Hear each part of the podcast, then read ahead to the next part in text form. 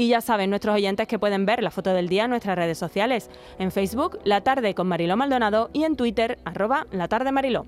Sin duda hay personas que están llamadas a hacer historia. Hace tan solo un año ya escribió un capítulo en la historia del fútbol al convertirse en la primera jugadora española en conseguir el balón de oro. Hoy, Alexia Putelas ha logrado convertirse en leyenda al ser la primera futbolista en conseguirlo dos veces y de modo consecutivo. Su foto recogiendo el prestigioso balón de oro que hoy comentamos y que pertenece al fotógrafo Mohamed Badra de la agencia EFE ha dado la vuelta al mundo por mucho más motivos que este récord obtenido por las jugadoras del Fútbol Club Barcelona. Su imagen se ha convertido en la mejor prueba de que el fútbol femenino puede acaparar tantos titulares como el masculino. Titulares vinculados al éxito deportivo y no a escándalos ni detalles superficiales.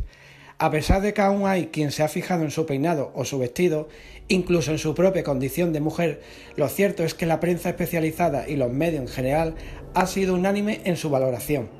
Hoy Alexia ha hecho historia y su imagen emocionada al levantar balón de oro no describe más que la realidad, la de una deportista recibiendo su más que merecido homenaje a toda una vida de esfuerzo y sacrificio en pro del deporte.